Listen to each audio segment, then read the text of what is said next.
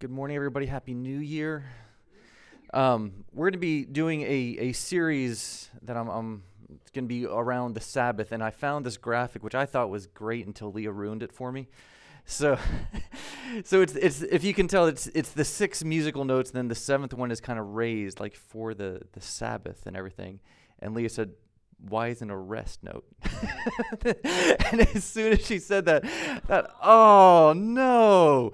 But I didn't change it, so I still like the graphic. Um, we're going to be talking about the Sabbath um, for the next few weeks, and and this is the the sermon series that that I, I want to preach, and it's the sermon series that I, I need. It's the sermon series that I think many of us need. Um, I think it's what Holly Springs needs. I think it's what America needs, um, especially in the season going back to work, maybe from a, a, long break over the winter, maybe picking up the, the job that we laid down, maybe struggling with a, a new season and things. I, I, think this is a very appropriate time for us to, to look at this and to really dig into it. Um, maybe you didn't get a break. Maybe you're back in school. Whatever it is with the holidays, we often struggle to get back into this. In my job, we call it reentry. And I don't know if you've seen this. Here, here's a, a spaceship going into reentry here. This is from the Apollo um, it's just a graphic. It's not the real ones. But man, reentry is hard. reentry is hard when you're talking about space. Reentry is hard when you're talking about work. You know that that idea. This is the the most dangerous time. This is where things burn up in the atmosphere. And I think when we go back into a job, when we get that fresh look at it, sometimes we forget oh this is this is that stack of emails I, I never got to you know the, the, here here's that work that I, I never got to and do I have the energy for? Do I do I want to go back into this again? And there's a lot of reasons why reentries is hard. You know, the, the most obvious might be you don't like your job. right? Or you're not well suited for your job, or we have an unhealthy work ethic. You know, there's a whole lot of reasons. I could probably go on and on, but I'm not going to be playing career counselor here. That that's not it. I'm not going to be an armchair psychologist or, or counselor. Um, but I believe that we struggle with work because we don't have a biblical view of the Sabbath. And I think that we, by not having a biblical view and understanding and practice of the Sabbath, we actually cause our work to be completely out of balance. And we cause our lives to be out of balance, and then our families are out of balance, and, and everything kind of stems from that. This is the rhythm of our lives. This is the way that we order our weeks and our times and our calendars and our schedules. And when that gets out of whack, when we don't know where it's coming from, where it's going, when we don't have a proper balance, I think we start to feel it in our bones. We start to know something's wrong and we start looking and blaming and feeling anxious and depressed and worried and we can do really crazy things and like just send an email to your boss at 3 a.m. and say, I'm done with this thing or, or who knows. Um, but I think, particularly for those of us, um, we need to take a biblical look at Sabbath and apply it to our lives. And like I said, this is for students, this is for retirees, this is going to be for people who are unemployed, this is for people who are gainfully employed with more than one job. This is going to be for all of us because we're, whatever pause we're coming from, let's realize that now is a good season to get grounded, understand the rhythm that the Lord has put before us. The Sabbath has always been multifaceted. It's, it's care for God's people. You know, God really cares about us. He cares about our lives. He doesn't just care about your soul, I don't know if you've ever felt that like, well, well, God cares about my eternity. You know, He cares about where I'm going to go after I die, but does He care about my calendar? You know, does He care about my day? Does He care about my work? Well, He, he does. He cares about your souls, and the way that we, we run our lives often is going counter to what God would have for us. The thing also about the Sabbath, it's evangelical.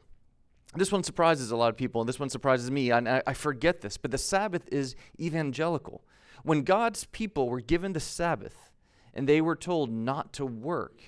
It was uh, this strange witness to the people all around them who watched the Israelites stop working, stop working in the fields, and still had food to eat. They were still provided for. So the people around them watching the Israelites not working and still be taken care of made them think, what is going on here? I have to work all the time. I have to provide for my family all the time. And it was this witness that our hope doesn't come from ourselves. The Israelites were saying, the best chance I have at living this life isn't by my own two hands. It's not by how clever I can be. It's not by how fortunate I might be. It comes from God. And God has established a rhythm for my life. And if I follow Him, I'll be taken care of. That is just as true now as ever before. It may be more true now as we've done this. We've added so much automation, we've added so much capability, and we work just as long, if not more. I work in IT and I work in automation. I know this, you know, and the more of my job that I automate, it seems the more stuff I still have to do. It's this never ending pool. And so you still work 40, 50, 60 hour weeks, and you still feel like there's so much that I have to do. And we forget about what life is really meant to be about. Our jobs are not the sole focus of our lives. Yet, our lives, and with work as a proper aspect of it, are actually a rich and full and wonderful expression of what God has called us to. So it's evangelical. Uh, quite frankly, it's the witness and salve for so much of what this world needs right now.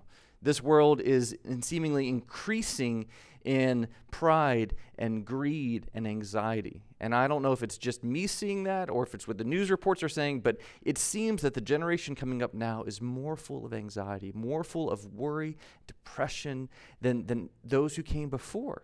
And those who came before went through the depression and through some great wars. And what do they need? Do they need just to be given a mental health day, a, a vacation, a holiday, a break from these things? No. They need to be taught and led in a biblical worldview of what the Sabbath does, how it frames work, how it frames our lives. It's the salve for what we need. And this is true for everybody I think I know at, at my work. You know, we have this, this pride, we, we wear these badges of honor for how many hours we work. I say work 40 hours a week and you scoff at me. Oh, I have to work 50 hours a week. You know, I, I can't get my job done in less than 65. Like, oh, your job's way, way easier than, than this. I have to work 80 hours. And it's this badge of honor we, we do. Like, I, I'm so important. I, I, I get my worth from this. And look how complicated this thing is that I do. And if your job's not so complicated, then clearly it, it doesn't matter as much. And so we sometimes, you know, go to, to work and we'll search Google or Wikipedia or Reddit or Facebook, and then we'll claim that as work time just so that we look and appear more busy when life is happening all around us. When we have family, when we have friends, when we have l- rich life that we could be enjoying, but we have this view on work that we have to put in these hours, that we have to be present, that we have to produce in order that we can consume and enjoy this life. So there's a, a lot to tackle with Sabbath. Um, and I think, unfortunately, most of us, when you hear Sabbath, you think, ah, that's simple. I, I know it is you work six days, you don't work on one. like, that's going to be it. We have this understanding that we already know everything there is to know about the Sabbath. Um, but I was blessed to sit under a pastor for a number of years who saw the entire scripture, the entire gospel, the entire story of God and people through the lens of the Sabbath. This means not just creation, not just the Exodus, not just the law, but the gospel and recreation and, and what Jesus taught. And, and all of this was through the rhythm of the Sabbath, that he came to call us to enter into his rest. And when we can see all of this, this whole story, not through this legalistic, calendar, time driven view of the Sabbath, but we could actually see it through the expression of God's love for his people. That this is what the whole story was about, was him bringing us into his work that we can also be with him in his rest. It frames not just our days and our lives, it frames the gospel in such a way that's hopefully encouraging and a blessing, and that you see exactly where you can go today, where you fit into this right now. This won't be uh, much of a, a, to us if we take this as an academic or educational enterprise. Um, what I mean by that is you shouldn't say, "Oh, that's that's interesting," and I'll I'll try to remember that this week. The, the Sabbath has to be practiced. It has to be practiced. And, and this is, again, as much for me as for anybody else. We, we have to practice the Sabbath. This can't just be words. Because if we hear these things and then we go out and we continue our lives as they were beforehand, who, who in this room, quick survey, feels like they take an adequate Sabbath? I expected at least a few. Okay. so nobody feels like we're taking an adequate Sabbath. And if we just hear this and agree with this, but do nothing, why am I sp- wasting her time? And I, I mean this very seriously. I, I, I have a job, I have a family. I don't want to be up here just spilling words out at us that, that don't change our lives. And I, I'm also one, I, I don't take a good Sabbath. And I know I need to. And I'm reminded of it often. And I, I really do believe, I do believe that this can be life giving for so many of us. So, uh, the big idea t- today is that the Sabbath only makes sense as it relates to work. You might not think, oh, no, what a terrible place to start. but it does. The Sabbath only makes sense as it relates to work. It's not a Sabbath six days a week and then you work one. And it's not you should just take a vacation and, and take care of your, your soul and, and your mind. No, the, the, the Sabbath makes sense because it relates to work. You do work, then you have this rest. It's the fundamental idea of the Sabbath. And if we don't understand that the Sabbath relates to work, we're never going to be able to enter the Sabbath as the Lord intends. We're going to have a, weird facsimile of it. We're going to be shifting gears or slowing down, or we're going to be trying to take this complete break and shut off and, and just not understand why this doesn't seem to be satisfying my soul in the way that, that is prescribed to me. Uh, the Sabbath simply and clearly means to stop or to cease. It's one of those great theological words. You look it up and you want to do this word study, like Sabbath, you know, this, this great deep word. Stop. Just stop. And we've made it so much more. It becomes a day of the week, it becomes a practice. But the word in Hebrew means to stop, to cease. It's not a slowing down, it's not this downshifting. I think when we go about our weekends, when we go about our vacation, we, you know, we check our email less you know, where we, we find our to do list that we need to do around the house and we, we change our focus from this thing to that thing, you know, and we, we end up finding that, that all of these things, all that I'm doing is I'm reorganizing my busyness.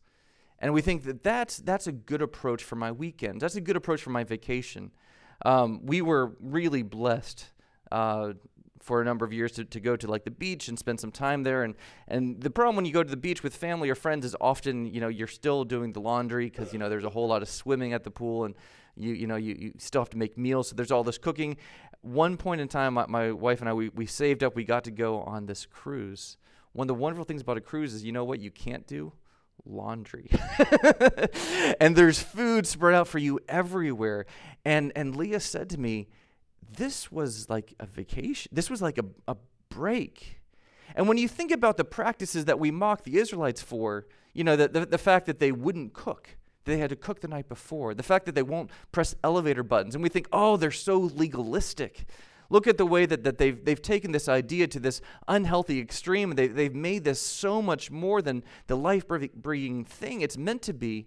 I think they've got something that we forget we downshift and we reorganize our busyness and we, we think that we're caring for our souls in that, but we're really still the masters of our time. We're still dictating what we do today. And it's a hard practice for us because to stop and to be still is the antithesis to being what we often consider the good, productive American we feel like we're losing time. We feel like we're, we're being wasteful. We feel like I, I've completely abandoned my responsibilities. I should be doing something right now. And it's so hard for us to sit still. And when we do our encounter services like we did last week, and we have these, these periods of, of stillness and slowness and quiet, it's like a minute is painful. and it's like, well, what are we going to do next? You know, who, who's got the next word? Where, where are we going from, from here? And we, we want to fill this space. But the simple scripture that says, Be still and know that I'm God. I think that's a Sabbath scripture.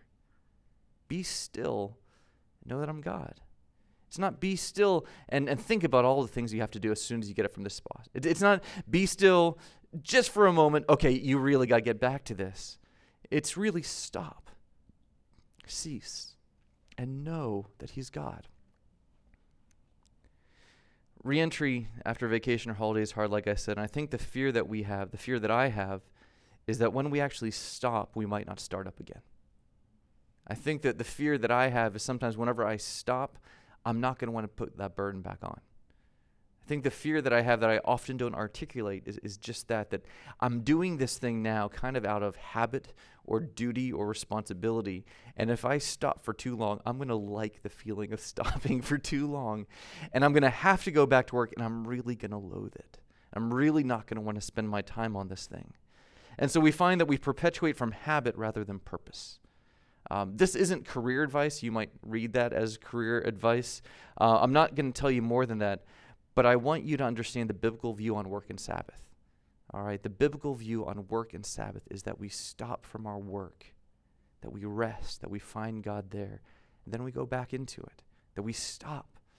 We don't just try to, to work this thing out. We don't, we don't just do a, a 50% job and we just try to make Monday. It'll, it'll be worse for me. I say this after many vacations.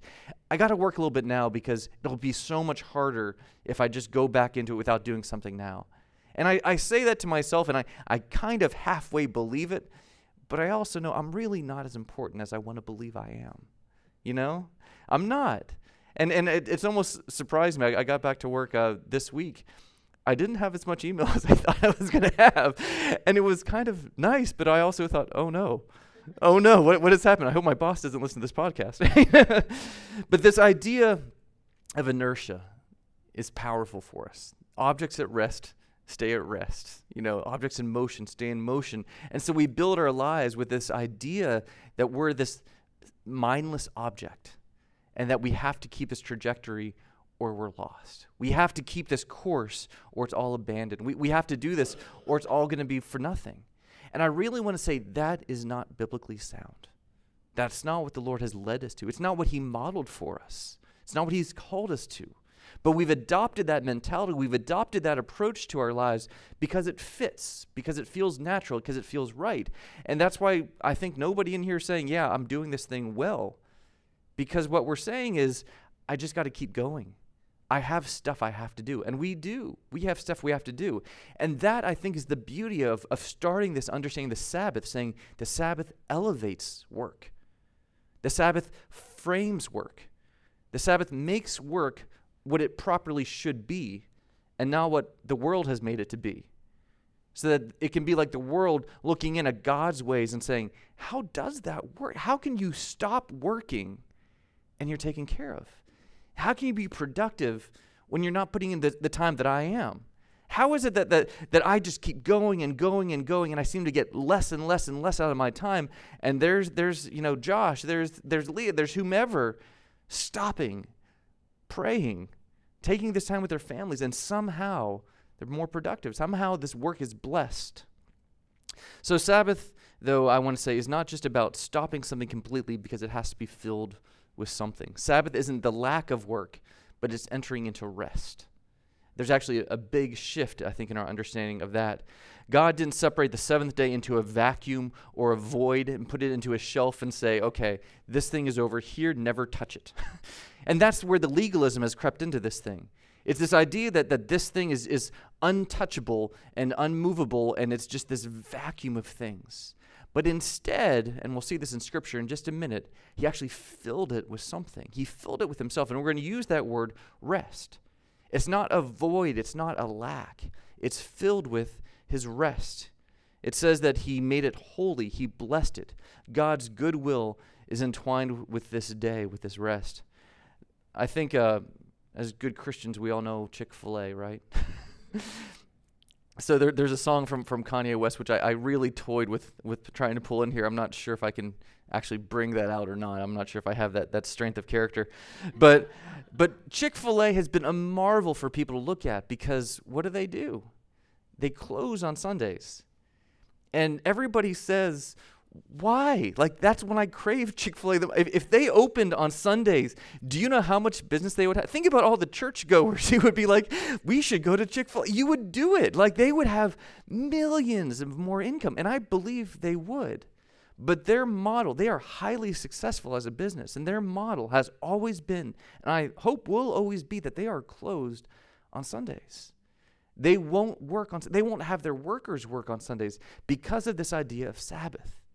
They, they sewed it in. And that makes it really hard. If you've ever been to some sporting places, you know, they might have the booths and, and all the fast food, you know, where they can go. And if there's a game on a Sunday, Chick fil A's closed. And you look at an NFL team and it's like they play on Sundays a lot of the time. And Chick fil A's, they're always closed. They don't change. They're not adopting that to, to make more money. They're saying what matters most, what, what really cares, is what God has led us into. And and you know the legalism too, I think, is sometimes saying it's going to be Sundays versus Mondays or Tuesdays. Some of us will find that our Sabbath is easier to take on another day. I know a lot of pastors who take a, a Sabbath on a Friday or a Monday. It's not to be legalistic about how we do these things, I think the Israelites also were tempted to have a three day Sabbath, and we'll look at that in a second too. But it's this idea of, of, again, we have to find this rhythm that honors what God did. So, rest, though, this idea that we're entering into God's rest implies that you're going to get back into it. That again, it elevates work. The idea of rest is that you're going to get back into it. When you're working out, you take a momentary rest. Why? Because you're going back for another set.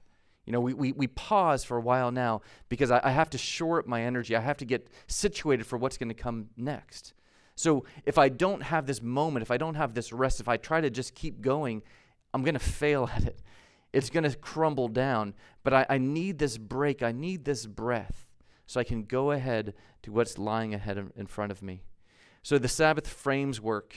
One of my favorite uh, biologist theologians, again, I, I have these people, and they're, they're fun to, to follow. But there's this biologist who, um, who really has gone deep into Genesis. And what he says is looking at the fossil record, he can see the rest when God entered into it because of the, the speciation, is the word that he uses, of, of creatures. So all this creative work was happening, and he can see this, this vast explosion of creation, and then it paused then there wasn't a, this creation anymore. And, and you see it in the fossil record. He's, I am no biologist, but I'll take his word for this. That you can see this explosion of creation, and then it stopped.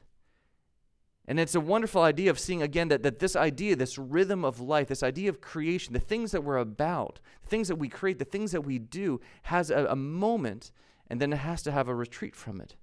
So, what I've been referring to, and we'll, we'll finally read this, this is Genesis 2. 1 through 3. Thus the heavens and the earth were completed in all their vast array. By the seventh day, God had finished the work he had been doing. So on the seventh day, he rested from all of his work. God blessed the seventh day, and he made it holy, because on it he rested from all the work of creating that he had done. I bring this up all the time, but I, I think we have to, again, understand holiness not as cleanliness. Okay, we, we hear holiness, we think pure, we, we think white, we think holy just means, you know, something good. And what holiness really means in, in, the, in the original language is this idea of being separated for something. It's this not this idea that, that it's cleaner, though that happens, but it's separate from this. You get your new pair of shoes, right? Your nice new white Nikes you don't go out and mow the lawn in your new white Nikes day one, right? You get the old ratty Nikes out that, that you know, they're a little worn down, but you use those because what's going to happen? They're going to come in all green and, and nasty, and you get this new pair of shoes, and you're not going to ruin it right away. You kind of keep them separate. And being separate might keep them clean, but that's not really the end. The idea you get certain shoes, and I got to keep these things for, for playing basketball. I don't know. Whatever you need your shoes for. But you need to keep them separate from the, your old shoes. So, what God did here, I think that these words really do matter. Um, it's easy to skip over this and think again, we know the scripture. We know what it says here. He, he, he made a day separate, he was done with his work. But he separated a day from the others. Like he put it in a pile over here where he keeps his special things, his holy things. He said, This day, this time, is different than all these other ones. I'm going to take it from, from this pile of all of them. I'm going to put it into my special pile.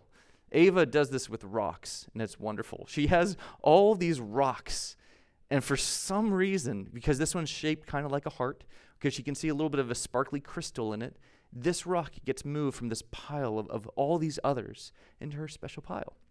And then, unfortunately, with us, that special pile grows and grows and grows. and all of a sudden, she's not maybe as discerning as maybe God or something is. You know, but he took one day and he said, This day is special. I'm going to keep this one for me. And he blessed it. Blessing is not a small detail. Blessing it means he instilled his goodwill. God's power, his intention, his goodness, his blessing. He said, It's got it. I'm going to bless that day. These things that, I, that, that are, are meant to give you real life love, hope, joy, peace, kindness, compassion, all of those things. I'm going to put my blessing into that day. So, again, this isn't a vacuum. It's not a void. It's not a lack.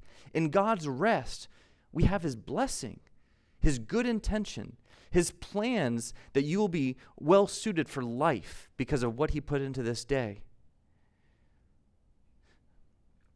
But we even have a reason here Why did he do this?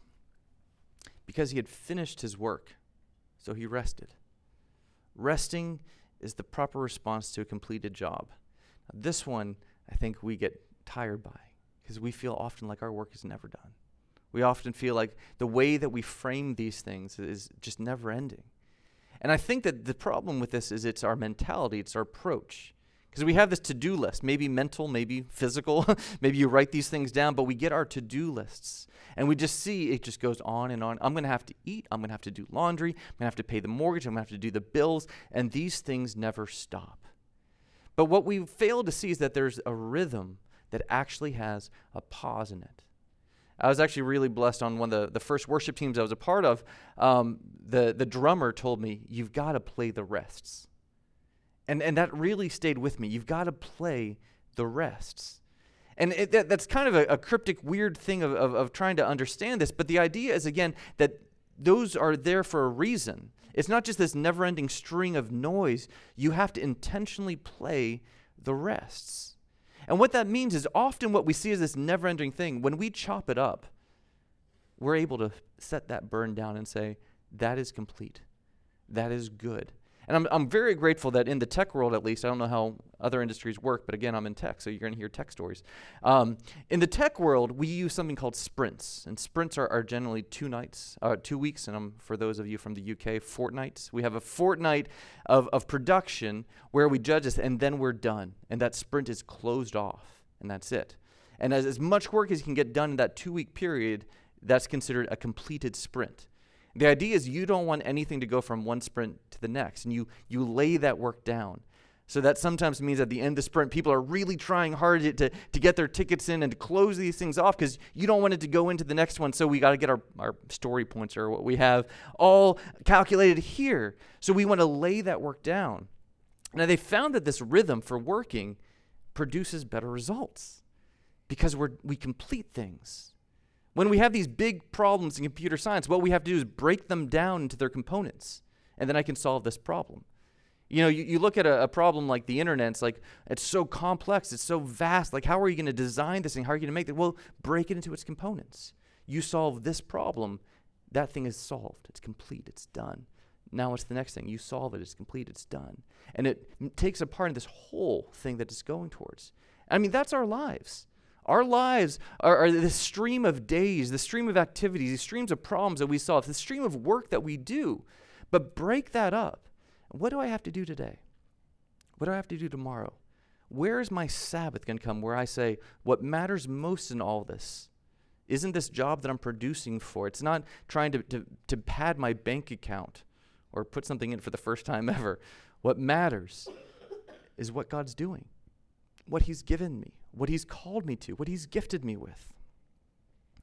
So there's this interesting biblical debate whether or not Moses was advocating for the Sabbath uh, for the Israelites when they were slaves in Egypt. If you've got your Bibles, you can flip with me to Exodus 5, and we're going to look at this. It says this in Exodus 5 1 through 5. And I've only got a, a little bit of it here.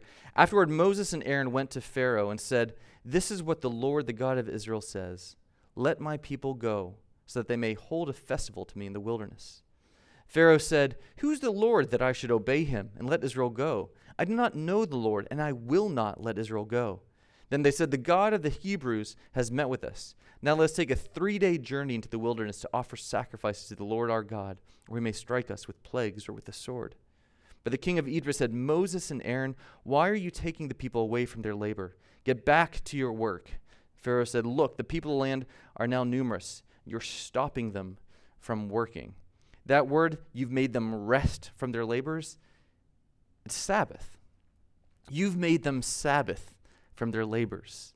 So here we see in slavery, God still trying to bring this idea that this isn't healthy. This isn't what's meant. This isn't what it's intended. The way that work has gone in Egypt is completely awry from his plans. And what he was saying here in this beginning wasn't even let my people go like freedom. What he's saying is bring Sabbath here, bring order, bring this pause, allow them this rhythm of life where they can see who God is and what God intends. That even in these hard circumstances, even when they are not their own people, even when they are politically repressed and oppressed and persecuted and being killed, even in there, they can see that God is God and God is good when they have this rhythm and they can pause and they can say, The Lord is Lord. The Lord is Lord, and I will follow him. You might be tempted to argue the point here about the, the three days, but remember again that this is before the Ten Commandments. This is before we were given the Mosaic Law. This is all they had at this point in time. All that Moses had was the story of creation and this idea that God made the seventh day holy. And I believe, I believe that God was calling them back to remember that. Now he was going to codify that. He was going to put it into law as the Israelites were freed from the slavery, as they went through the Exodus, and they had this. We'll get into this in the, in the coming weeks the command for the Sabbath. But right now, we have this invitation, this, this idea, this promise that this is the rhythm of life that we're meant to.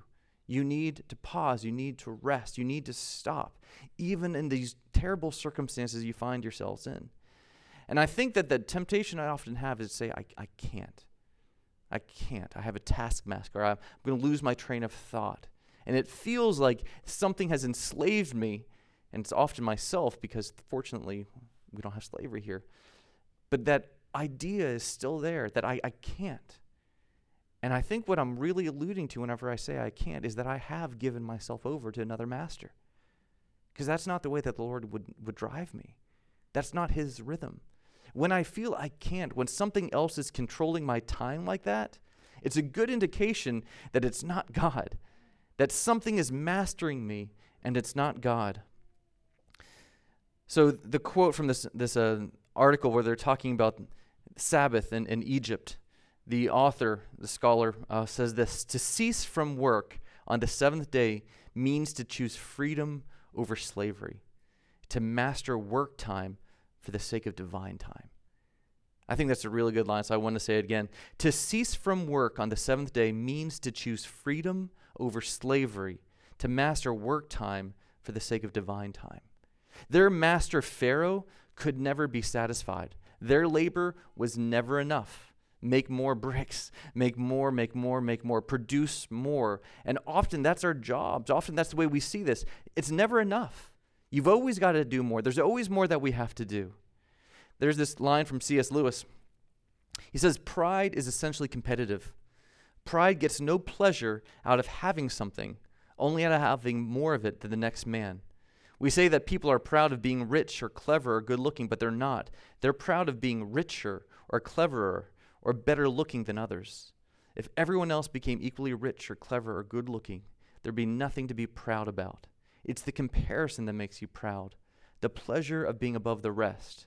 Once the element of competition has gone, pride has gone. This is why labor is such a cruel master. This is why working for Pharaoh, working for ourselves, working for our bank account essentially never works because there's it never releases. There's always somebody who has more. There's always somebody who's got that promotion already. There's already somebody who made their first millionaire, you know, million dollars. There's already somebody who started their own company. There's always somebody that I need to compete with. And so I have to keep at it. I have to drive myself, or I have to work this company to, to death, or I've got to do my part. I have to make this thing happen. Because essentially, it's this pride, it's this competitive nature, it's this idea that I have to satisfy this master. That master might be me, that master might be my company, but it's probably not God, because that's not God's rhythm. That's not God's design. We read this last week Psalm 127. Unless the Lord builds the house, the builders labor in vain. Unless the Lord watches over the city, the guards stand watch in vain. In vain you rise up early and stay up late, toiling for food to eat, for he grants sleep to those that he loves. It's vanity. It's pride. This idea that, that, that I need to do this for myself, ultimately, it comes down to the fact that we believe that we are the ones who are making our lives what they are. And that is such an American idea. And I think it's, it's a Western idea. And I think it's a capitalistic idea that, that we are our own best hope for ourselves. That's not a biblical idea. The biblical idea tells us God's best idea. God gives life. God gives sleep to those that he loves. And we find these worldviews collide. They, they really do. I, I work. I, I have a job and, and I'm a pastor and I have a family. And, and there's this collision of, of ideas. I, I need to have my 401k. I need to have my retirement fund. I need to have insurance. I need to do these things. And, and I do. Where is my hope coming from? And I need this reality check and I need my Sabbath to remind me to keep my soul healthy. My hope comes from God. My hope comes from Him. He orders my days, He orders my time, He orders my rest. Because if I'm doing it, I'll do a bad job. Leah talks about this. When I work from home, which I'm going to be doing unfortunately less and less now, but when I work from home, I'm a terrible time master. Six o'clock comes and it's like, well, I, I, will I'll run one more job. I'll, I'll just, I'll make another tweak and I'll run this thing one more time and it's going to take, you know, five minutes. Oh, oh, I got some more information. I'm going to run one more time. I look down, it's now like 6.30 and she's like, dinner. I'm like, okay, just, just give me one minute. And I, I, I want to just do it one more time. Then after dinner, I want to go back to work again because it's like, it's right there. You know, like, like it, it's not a problem for me to just go to my office and just click, you know, five keys, kick this thing off again, see how it goes, and then, then check in on later. And it just, it consumes my time. And it's this idea again that myself as my own taskmaster, I'm terrible. I'm terrible. It's not God's rhythm for my life. This was on, on, on Twitter this week. I feel like my generation lost hobbies. Everything doesn't have to be a hustle, a side hustle, or a money making enterprise. Sometimes it's just fun to do something because it brings you joy, peace, relaxation, or allows you to be creative. Let's rediscover hobbies in 2020. Now, this is not saying, again, career advice or, or life advice, though I think that this is pretty good advice. But the idea, again, as relating this Sabbath to work, is that our addiction to work, work as an end in itself, isn't biblical. We don't derive this joy from it because we're seeing it as this master to produce life. This is where I'm going to get life from. This is where I'm going to get substance from. This is where I'm going to get, get validity from. If, if I work enough, then I'm going to get enough and it'll be fine. And the idea is we have lost often the joy of work because we've put our hope into that. So work can be satisfying, and I think we know that, right? Sometimes you, you finish a job and you think, huh, oh, I feel kind of good about myself. And, and it's this idea of pride in what we've accomplished. And you know what? That's actually biblical. God looked at all that he had done, he was pleased. He said it was good. And then what did he do? He took a break, he rested to get ready to get back into it again because mankind needed to be saved because he knew what was coming. But this is in the Bible as well. Ecclesiastes 8, we don't just have to read this from Twitter. In Ecclesiastes 8, it says this There's something else meaningless that occurs on earth the righteous who get what the wicked deserve. Now, really, really, this is not the point of this passage for us this morning, but this is so good I had to include, include it. There's something else meaningless that occurs on earth the righteous who get what the wicked deserve, and the wicked who get what the righteous deserve. This too, I say, is meaningless. So I commend the enjoyment of life, because there's nothing better for a person under the sun than to eat and drink, be glad. That's in the Bible. Just pause. This is the book of wisdom. That's what it's saying. Then joy will accompany them in their toil. That's the key. All the days of the life God has given them under the sun. Joy will accompany them in their toil. The work that we do, that we all have to do, those six days that we have, joy will accompany us in that toil if we're not working for ourselves, if we're not working for that end in itself, trying to pad our bank accounts, we can have joy in our toil when we remember to eat, to drink, to be married, to have life as it was meant to be lived. That's the call. That's the promise. That's the wisdom God has given us. And I want to say, I think we have it a lot better in 2020 in America than the Israelites had it here under this king, right? I mean, what they knew of toil puts us to shame, I believe. You know, most of us don't know the physical labor. Most of us don't know the threats gathering around them. That we don't know the, the mental and stress, you know, and emotional work they had to do from knowing that their enemies are surrounding them, really wanting to, to raid their cities and destroy them. Famine and all these things maybe right around the corner. We are really in a, an amazing place. And we are finding less joy from our less toils. So, this passage, I think, really does say something beautiful. We need to forget enjoyment. We're focused on this hustle. We're focused on trying to, to make this life competitive. We're trying to make this life what I feel like it should be because Instagram told me it should be. You know, I, I got to make my life something that, that's, you know, my, my forefathers would be proud of. I got to I got to make my first million by the time I'm 30. Whoops, I missed that. Okay, by the time I'm 40. Oh, I missed that one too. Okay, by the time I'm 50. And we wanted, I'm not 50 yet. I still have a chance. All right, Luke 5, if you've got your script, your, your Bible. One day, as Jesus was standing by the lake of Gennesaret, the people were crowding around him, listening to the word of God. He saw at the water's edge two boats left there by the fishermen who were washing their nets. He got into one of the boats, the one belonging to Simon, and asked him to put out a little from shore. He sat down and taught the people from the boat. When he'd finished speaking, he said to Simon, Put out into deep water, let down the nets for a catch. Now, here, here's a very human line in here. Simon answered, Master, We've worked hard all night and haven't caught anything. But because you say so, I will let down the nets. I mean, I, I hear the fall of his voice. You know, just, I, I'm a fisherman, all right? I know my trade, I know what I'm doing, you know, but because you said it, okay, fine. Like, I, it's just, a, the, just enough of a concession, just enough, like, I'm doing this not because I believe. I, I don't think that anything's going to be different.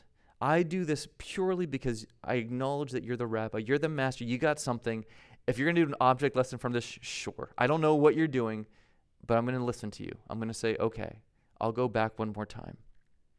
When they'd done so, they caught such a large number of fish that their nets began to break. So they signaled their partners in the other boat to come and help them. They came and filled both boats so full that they began to sink. When Simon Peter saw this, he fell at Jesus' knees and said, Go away from me, Lord. I'm a sinful man. I was being sarcastic to you before, and I, I wasn't being honest, and I, I know now you're, you're Lord because you blessed this work that was so fruitless, that was so devoid of life, that was filling me with anxiety because I've been out here all night and I'm stressed and I'm tired. I've got nothing to bring home to my family.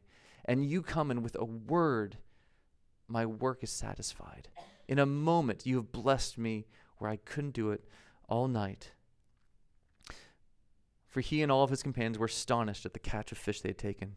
So were James and John, the sons of Zebedee, Simon's partners. Notice how many of those guys became disciples of Christ.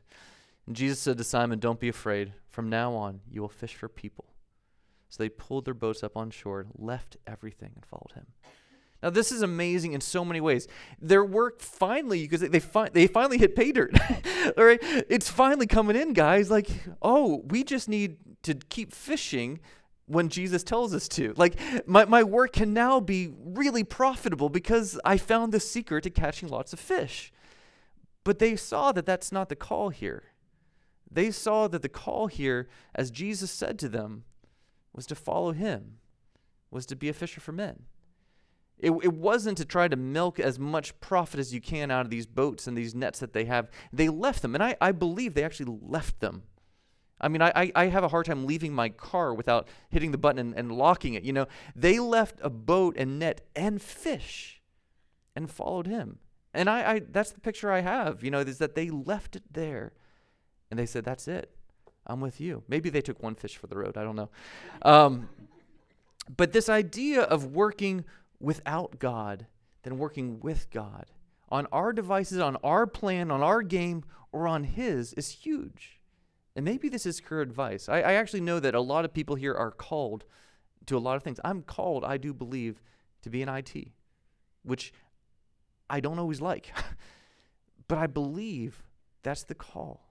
And it frees this church up you know so that, that we don't have to pay for for myself and, and what i do here on sundays. And it, and allows us for a whole lot of things. We get to do this out of expression and out of purpose of what god's called us to do. And finances aren't the biggest of, of the concerns for why i do this. I do this because god's called me to it He's also called me to IT, and there's people there in the world that need the light, that need the gospel. And if I wasn't there, I know the rest of the people I work with, there's not much light coming in. There's purpose. And when we follow God in His work, when we're where He's positioned us, when we're obeying and fruitful, then I think that there is this blessing, there's this call, there's, there's this fullness of work as it's meant to be. Not as we would have it, not as I would design it, but as it's meant to be. So we have to work. Second Thessalonians 3:10 says it bluntly, For even when we are with you, we gave you this rule the one who is unwilling to work shall not eat. That's, that's really blunt. you got to work. We have to work. That was the blessing. Uh, we mentioned this in, in pre service prayer with Joseph. Joseph was known as, as blessed. Why? Because he had a coat of many colors? No. Be, be, because his brothers loved him so much? No.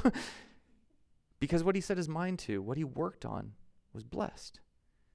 He could understand these dreams and he knew how to handle this. God spoke to him and he said, Prepare this work. And so he prepared this work and then God fulfilled it. God satisfied. Everything he set his hand to was blessed, the Bible says. Joseph's work was blessed. We have to work, but working on our own, being our own masters, being enslaved by others in this world is not what's intended. It's a sickness that leads to problems. And the Sabbath is the answer for that. And so, our, our final slide here, I think I've got here is new creation. We tend to new creation. This is where we are like the disciples after the boat. This is where my job in IT and what I do in this pastor, this is where all this kind of comes together. Because I, I can be in IT, but I'm tending to new creation. I can be here and I'm tending to new creation. I can be with my family and I'm tending to new creation. And the Sabbath rest allows us to always get up and to frame our work in this understanding. no matter what we do, no matter the diversity of work that we have, no matter if you're a student and your job is to study, no matter if you're a retiree and your job is to love and to spoil your grandkids, no matter if you are loving people in your community, no matter if you're unemployed and finding out what God is calling you into, wherever we are, tending to new creation, following Him, there's divine work and purpose to be met there. The Sabbath, the Sabbath elevates this work. It prepares us for this work. It allows us to do this work as it's meant to be. At work, I, I scheduled a little prayer reminder, and it would pop up and say, like, pray for your church, pray for your family. And I set it on this random timer because I felt like somehow that was better than like every 15 minutes. So it was like always disrupt me. It would always disrupt me. You, you know what I'm talking about? Like you're on a phone call and all of a sudden, bing, pray. I was like, no like i gotta change that like that's really annoying like this random thing popping up on my window saying take this moment and pray and i i, I found my, myself quieting it and killing that off and, and not doing it and i suffered for it because i was putting the job first and i found i can take 15 20 30 seconds away from everything there's nothing i do that demands my undivided attention and I can't spare 30 seconds. I'm not a surgeon, so may- maybe maybe some people are going to have a hard time with this. But there's nothing I do that's so important, so critical that I cannot break from it and say, "God, I acknowledge you as my Lord." God, I lift up my wife before you now. God, will you be with my kids now as they're taking this test? God, will you do something now? There's nothing that, that keeps me from doing that except this self importance, except this idea that it's disruptive and I, have never found, as much as I argue, oh, I have this train of thought. And if I lose this train of thought, I'm not going to find my way back into it. I'm in the zone, you know, like I'm Michael Jordan taking my shots. Like it's so, like I'm, I'm, I got this thing. I'm, I'm really producing now. And I have found every time I pause, I find my way back. I have found that when I tend to new creation, the rest of this follows. It does. And it doesn't feel like it should. It, do, it feels like it should be disruptive. You, you, you feel like, yeah, because if I get interrupted all the time, you know, working from home, sometimes you get a lot of interruptions all the time. You feel like it, it can't possibly work. But it does. It does. So I want us to, to wrap up with this idea, right? Who you are meant to be, the job you're called to do, it's fulfilled, it's satisfied in following him. And being as those disciples, saying, Lord, your master, get away from me, I'm a sinful man. And he says, Don't, no, I'm not going to get away from you, follow me. I'll provide a way. You think fish are hard? I, I, I, I got your fish. You think computers are hard? I, I actually truly have prayed for a computer problem and it got solved. Truly. I don't know how because I work in tech. Not sure how, but it happens. God's above it all. God's above it all. You can't convince me otherwise. Following Him first allows the rest of this to be life as He intended, this rhythm of life that we're made for, that, that satisfies us, that allows us to not get through this, this period of time and say, whew, Glad my 20s are over. That was a backbreaking time. Glad my 30s are over. You know, whatever it is. Glad I'm finally at retirement. No. Allows us to have that joy of work as long as we toil.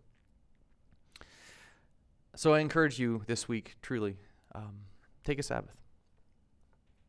Take a Sabbath. Uh, not to slow down, not to shift gears, not to get to your honeydew list, and not not to just fill your time with something else. Not not worry about your productivity. Take a Sabbath. I don't know when you're going to do it, but take a Sabbath and see. And this, this is one of the things where I feel like, and, and see what God does with it. See what happens when you join with Him in His rest. And I believe that none of us will be disappointed. None of us will lack because we took a Sabbath. Lord, thank you for knowing us so well and giving us a life so rich that we can trust you with the rhythm. You care for my calendar, you care for my work, that you care for the way I spend my days. Um, not in a way that, that you are my slave driver, but in a way that you have given me life through it. And Father, to, personally, me, Josh, not the pastor now, I, I need this. I believe we all do. We all do. So, Lord, all the things that this can be, all the ways that this can be a witness, all the way that this can be an answer to anxiety, all the ways that this can be a way of entering into rest and protection and love, we need that. And when we say we need that, Father, what we're saying is we need you. We need you. Would you come, Lord? You are the Lord of the Sabbath, the Lord of my life. I bless you, church. name of him who loves you and him who created he who called you. Go with him. name of Jesus. Amen.